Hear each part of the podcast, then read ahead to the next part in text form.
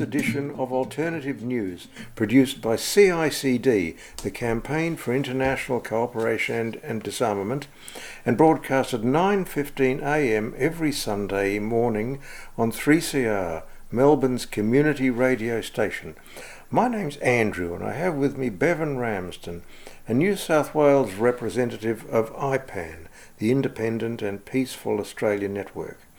Today we examine the impact on the Australian community of United States imperialism. We look at the US Australia military alliance, which has involved us in US instigated wars, has resulted in us having US military installations on our soil, and was a major factor in the 1975 dismissal of the Whitlam ALP government. We also examine the implications for the alliance of Australia signing and ratifying the United Nations Treaty to ban nuclear weapons, whenever this may be done. Bevan, the word imperialism is little used in the mainstream media, so perhaps we need to define it.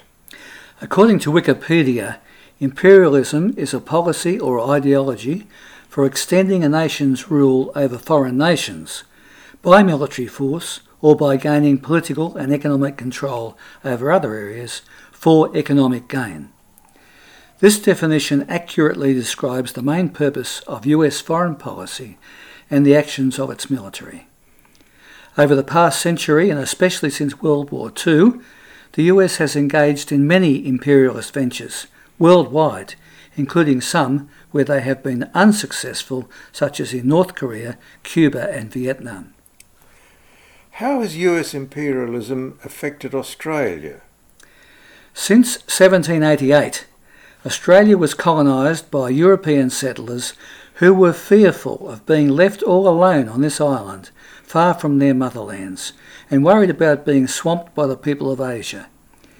Because of this, Australia's ruling elite has always clung to a foreign power for protection, which before World War II was Britain. Following the fall of Singapore to the Japanese in 1942 and the withdrawal of British forces from the east, the Australian government, headed by Labor Prime Minister John Curtin, swiftly changed our allegiance to that of the US.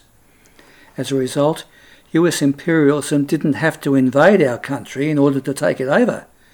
Rather, our leaders rolled over and said, tickle our tummy, and asked what should we do to ensure protection by the United States. The US Australia military alliance was formalised by the signing of the ANZUS Treaty in 1951. This treaty does not guarantee that the US will always respond if Australia is threatened militarily, but instead calls for consultation. Perhaps because of this, successive Australian governments have been eager to create goodwill with the US by repeatedly joining them in their imperialist wars. Can you give some examples of this? There are quite a few. In 1950, despite there being no real threat to Australia, we followed the United States into the disastrous Korean War. Three million Koreans died in that war, and the US Air Force bombed North Korea to ruins. So much so that the people of North Korea had to live in caves or flee to the mountains in order to survive. Australia lost 339 Australian soldiers with 1,216 injured. Next was Vietnam. Despite there again being no military threat to Australia, we joined, the, we joined the US in its war on Vietnam with devastating consequences. Over 1 million Vietnamese were killed, and the use of toxic chemicals such as Agent Orange resulted in the Vietnamese people suffering an ongoing ep- epidemic of birth defects and other illnesses. The US bombed villages with napalm, jellied petrol which stuck to the victim's skin and caused thousands to die a horrific death, with survivors left terribly disfigured. 521 Australian service personnel were killed in Vietnam and some 3,000 injured. Many Vietnam veterans returned home severely traumatised, with many cases of mental illness, suicide, domestic violence, and substance abuse. In 2001, Australia followed the US into Afghanistan, followed by Iraq in 2003 and Syria in 2014. In none of these cases did the country invaded threaten Australia, but we nevertheless followed the United States. We could update this list with Scott Morrison's recent decision to send an Australian warship, aircraft, and personnel to the Straits of Hormuz, supposedly to prevent Iran blocking this vital sea lane. Morrison claims this will help to de escalate the situation in the Persian Gulf. Well, the former chief of the Australian Army, Lieutenant Peter uh, General Lieutenant General Peter Leahy criticised this decision, saying, and I quote, I'm not sure how the deployment of a warship and warplane is going to de escalate things.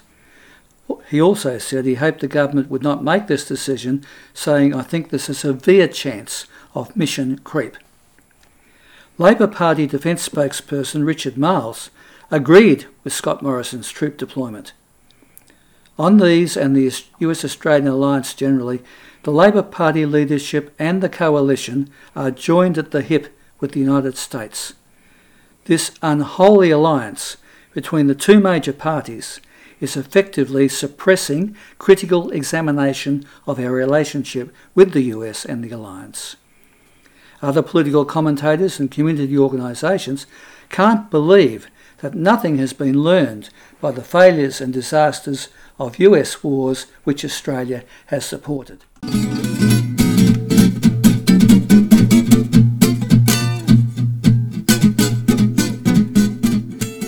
US military bases on our soil constitute another example of how US imperialism impacts on Australia. Can you elaborate on this? One of the first US installations was the Northwest Cape Communication Station, built in 1967 at Exmouth in WA. It is a huge antenna structure which can transmit very low frequency radio signals which penetrate seawater and thus allow communication with submarines, those of Australia and also United States nuclear armed submarines. It is able to send the trigger, trigger signal which commands a US submarine to launch its missiles. Australia surrendered its sovereignty by allowing the US to establish this base. And in 2008, the Rudd government compounded this betrayal by renewing the lease on Northwest Cape and for another 25 years, with no restrictions on how the US nuclear armed submarines could benefit from this using this facility. I believe Pine Gap was the next US installation to be built.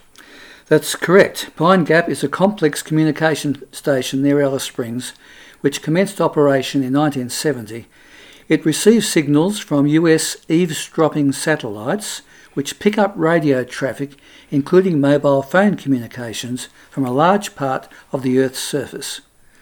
These are analysed at Pine Gap and the intelligence forwarded to the United States military. Pine Gap provides essential battlefield intelligence for the US military and provides it with targeting information for its drone assassination program thus making Australia complicit in this illegal and criminal program. Have there been any US bases established here more recently? The most recent is the US base uh, at Robertson Barracks in Darwin, where up to 2,500 US Marines are stationed. The placing of foreign troops on our soil is a result of the 2014 Force Posture Agreement, which goes well beyond the ANZUS Treaty. It allows the United States to station its troops on our soil and allows unimpeded US access to our airfields and seaports, as well as to other agreed places for the stationing of equipment, munitions, fuel, and other military supplies. One could be excused for thinking that the US is setting up Australia as its southern military base for a future war. Critics of this military build up say that this is not for our defence but to support US force projection in our region. And rather than make us safer, it makes us a target for any enemy of the United States and makes us enemies when we need have none. Some commentators have said that the recent Talisman Sabre war exercises carried out last July by the Australian and United States military at Shoalwater Bay in Queensland was an exercise to prepare for war with China. What's your take on this? Well, the Australian Defence Department has published a pamphlet with diagrams explaining the conduct of this exercise and showing that it was indeed preparation for war with China. It involved the use of the United States Marines Expeditionary Advanced Base Operations Strategy, which it claims China will have difficulty encountering. So the cat is out of the bag, so to speak. The United States and the ADF have been practicing for a war with China. This raises the question of whether the ADF really is an Australian Defence Force or a branch of the US forces. The fact that the Australian government has given a foreign power the use of our territory to practice invading a country which happens to be our major trading partner would seem to be very foolish and shows how far the Australian government will go to stay sweet with the US. One of the main characteristics of imperialism is interference in a targeted country's internal affairs, and we've had some experience of this. Indeed, we have. When Gough Whitlam queried the role of Pine Gap and the role of the CIA there, he was labelled by the CIA as a threat to Australia's security. This was set out in a telegram to ASIO, which was relayed to the Governor General Sir John Kerr. Subsequently, he used a little known archaic power in the Constitution to sack the democratically elected Whitlam Labor government on November the 11th, 1975, following a US organised destabilisation campaign.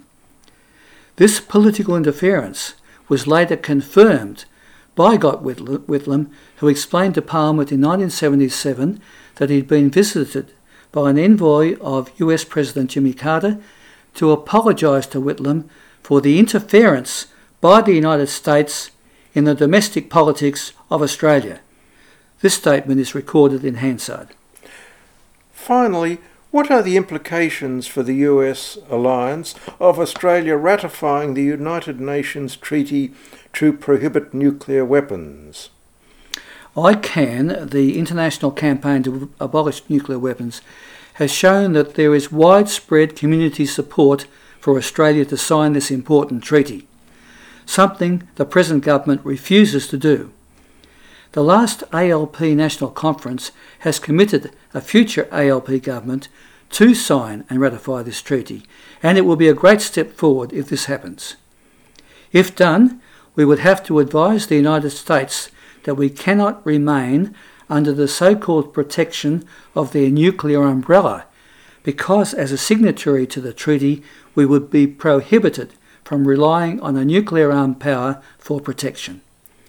In addition, US military bases such as Pine Gap and Northwest Cape would have to be closed or have restrictions placed on them because a country ratifying the treaty would be prohibited from supporting the nuclear weapons activities of a nuclear power.